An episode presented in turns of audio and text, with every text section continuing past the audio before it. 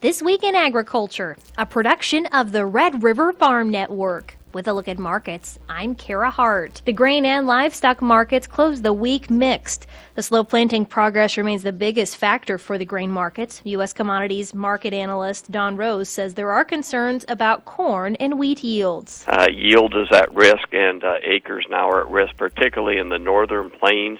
Yield risk on the uh, southern plains, western plains on the uh, wheat. So, uh, added some risk premium this week. Uh, we'll see if we need it next week. We did have the crop report out on Thursday, the first monthly report um, of the uh, 22-23 growing season, and surprisingly, the government did take an axe to the yield. Uh, took us four bushels an acre under trendline yield, so that was the highlight.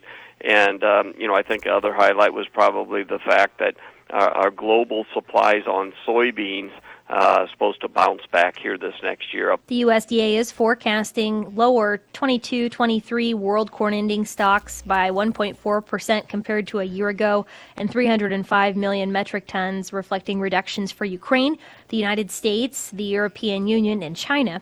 The global soybean production, uh, again, is estimated at 647 million tons, up 50 million tons from last year when the drought affected the South American crop.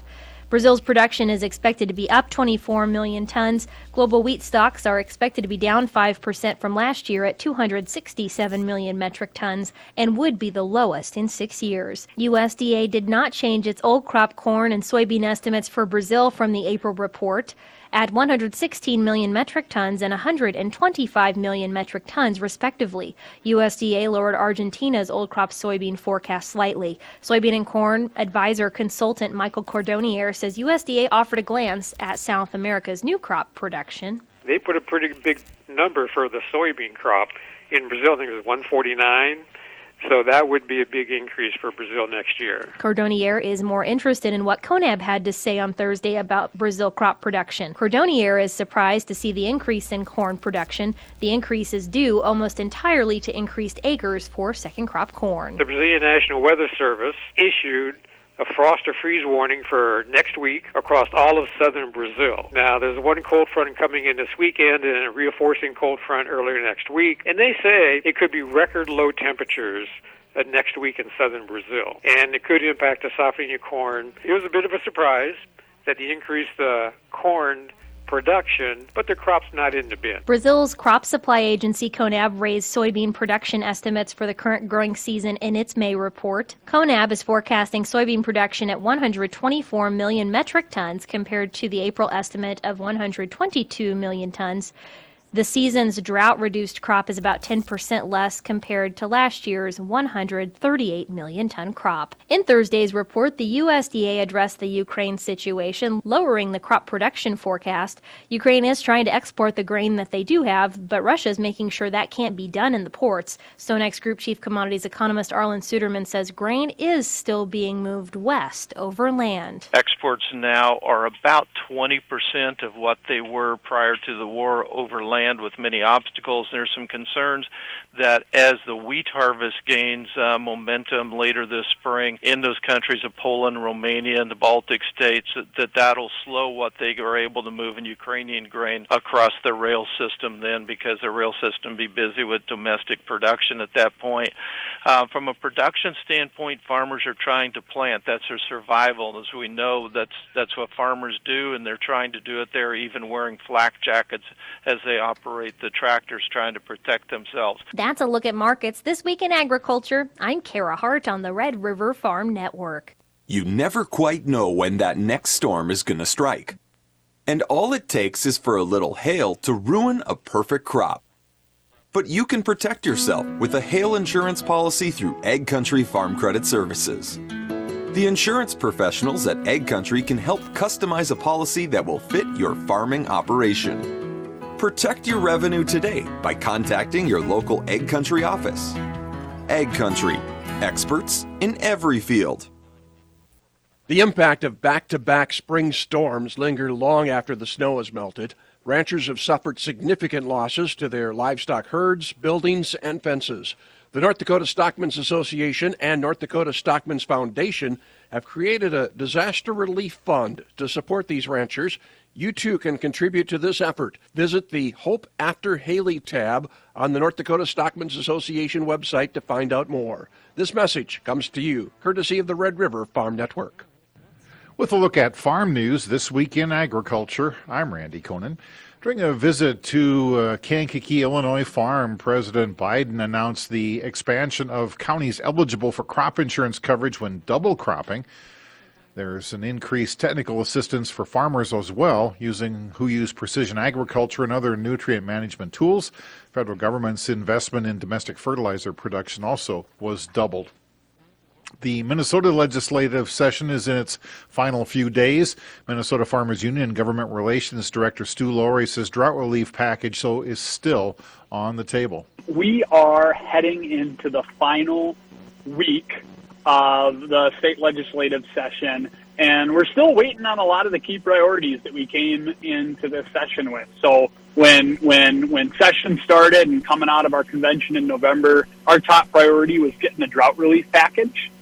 Um, that's in conference. Both houses uh, passed a bill that's largely similar for agriculture last month, and we're really counting on them uh, to get it done. So that's first and foremost. In October of 2020, ocean carriers started to refuse export bookings to get empty shipping containers back overseas as quickly as possible to capture high value imports. It's now a year and a half later, and not much has changed. Congress did intervene, and the ocean carriers can no longer unreasonably decline exports. SB&B Foods President Bob Sinner says the that language is the problem. Well, you know, what is unreasonable, and how do you define that? That's been our frustration is the language, and our ocean carrier reps are pretty transparent. They said, look we're incentivizing our importers to drop the containers at the port. We're making it more attractive for them to unload their containers at the port and pick it up by truck. Well, it means number one, we're not going to have these containers coming into the Midwest where we need them, rural America. Number two, it's only going to in- increase or add to the congestion. SB&B exports food grade soybeans and specialty products to Southeast Asia the container shortage and fuel surcharges making that process way more expensive. Sinner says another complication on the horizon is with the current labor contract for West Coast port workers, which expires July 1st. Tractor and combine sales declined for the second month in a row. Information from the Association of Equipment Manufacturers says U.S. tractor sales declined more than 22% in April compared to a year ago. Combine sales dropped nearly 6%. Supply chain issues are a factor, but AEM spokesman Kurt Blades says this comparison is being made to record sales of a year ago. USDA is offering disaster assistance to North Dakota farmers and ranchers impacted by the recent blizzards and spring storms. The Livestock Indemnity Program, ELAP, and Emergency Conservation Programs are options. USDA is advising producers to contact their local Farm Service Agency office uh, to consider all available programs and services. South Dakota ranchers are getting help from the drought relief program administered through the Farm Service Agency. State Executive Director Steve Dix says roughly $85 million has been distributed to the state. Market prices are, are strong, really strong right now, but there's also the challenge of input cost out there. So it really um, the Farm Service Agency, you know, plays an important role in getting those those services out and getting those resources out. You know, providing that safety net to producers. You know, that's a look at farm news this week in agriculture. I'm Randy Koenen. Glyphosate resistant soybeans available from Norcan Seed, $29 per unit. Call Nate 218 784 7158 or Glenn at 701 230 1881. Keep your seed forever. Norcan Seed. Norcan Seed has glyphosate resistant soybeans for sale. Keep that seed forever. 29 bucks per unit. Call 218 784 7158 or 701 230 1881. Norcan Seed. Before I started working as a soil scientist, before I became a systems engineer, I found out science is cool. I did my first lab experiment in 4 H. In 4 H. You never know when a spark will ignite the imagination That's why 4 H is fostering 1 million new scientists and engineers for America's future workforce with the help of companies and universities around the country. 1 million new scientists. 1 million new ideas. Learn more at 4-h.org. With a look at weather this week in agriculture, I'm Sierra Doctor for the Red River Farm Network. U.S. farmers are slowly making planting progress. According to the latest USDA Crop Progress and Conditions Report, 22% of the corn crop is planted, an increase of 8 percentage points from the previous week, but still behind the average. Soybeans planted is at 12% complete, a slight increase from the previous week, and half of the average. The recent snow and rainfall relieved some drought concerns in the upper Midwest. North Dakota is at 27% in moderate to severe drought. That's a significant change from three months ago when over 85% of the state was in some form of moderate to extreme drought. South Dakota lacks much needed moisture, with more than 93% of the state in moderate to severe drought, with the driest cases being in western central South Dakota.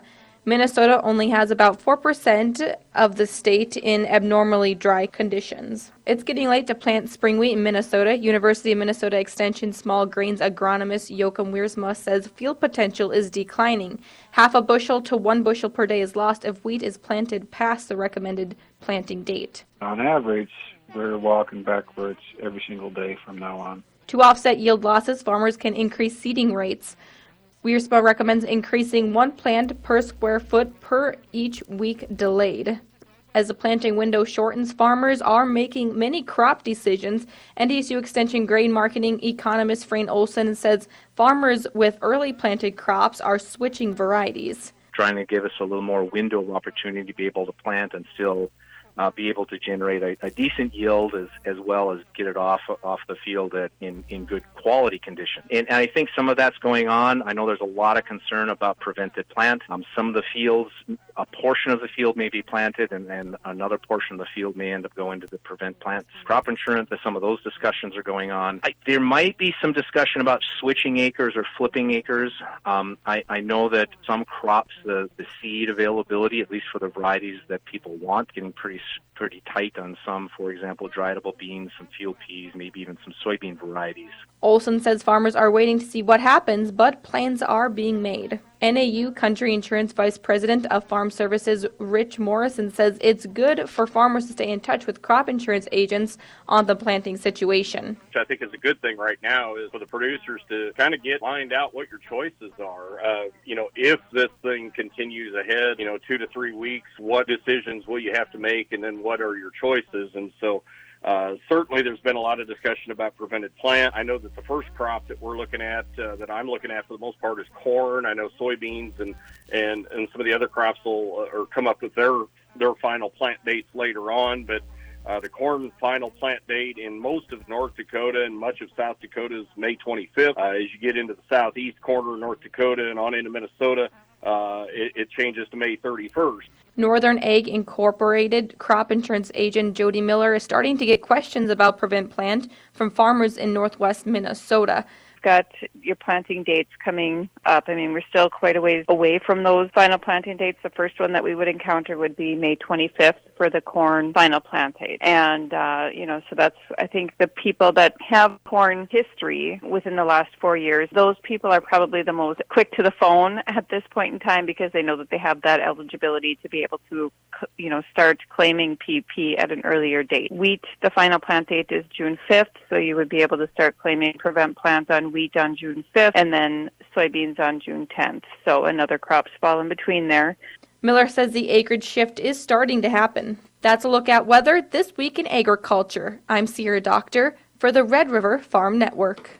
During tough times, negative thoughts can sometimes spiral out of control. Learning to cope with those thoughts through simple tools can trick your brain into thinking differently and improve your overall mental health and well being. American Soybean Association, United Soybean Board, and Soy States have online resources available for finding ways to manage farm stress or seek professional help. Visit soygrowers.com or search hashtag soyhelp during May Mental Health Month or year round for resources and more information.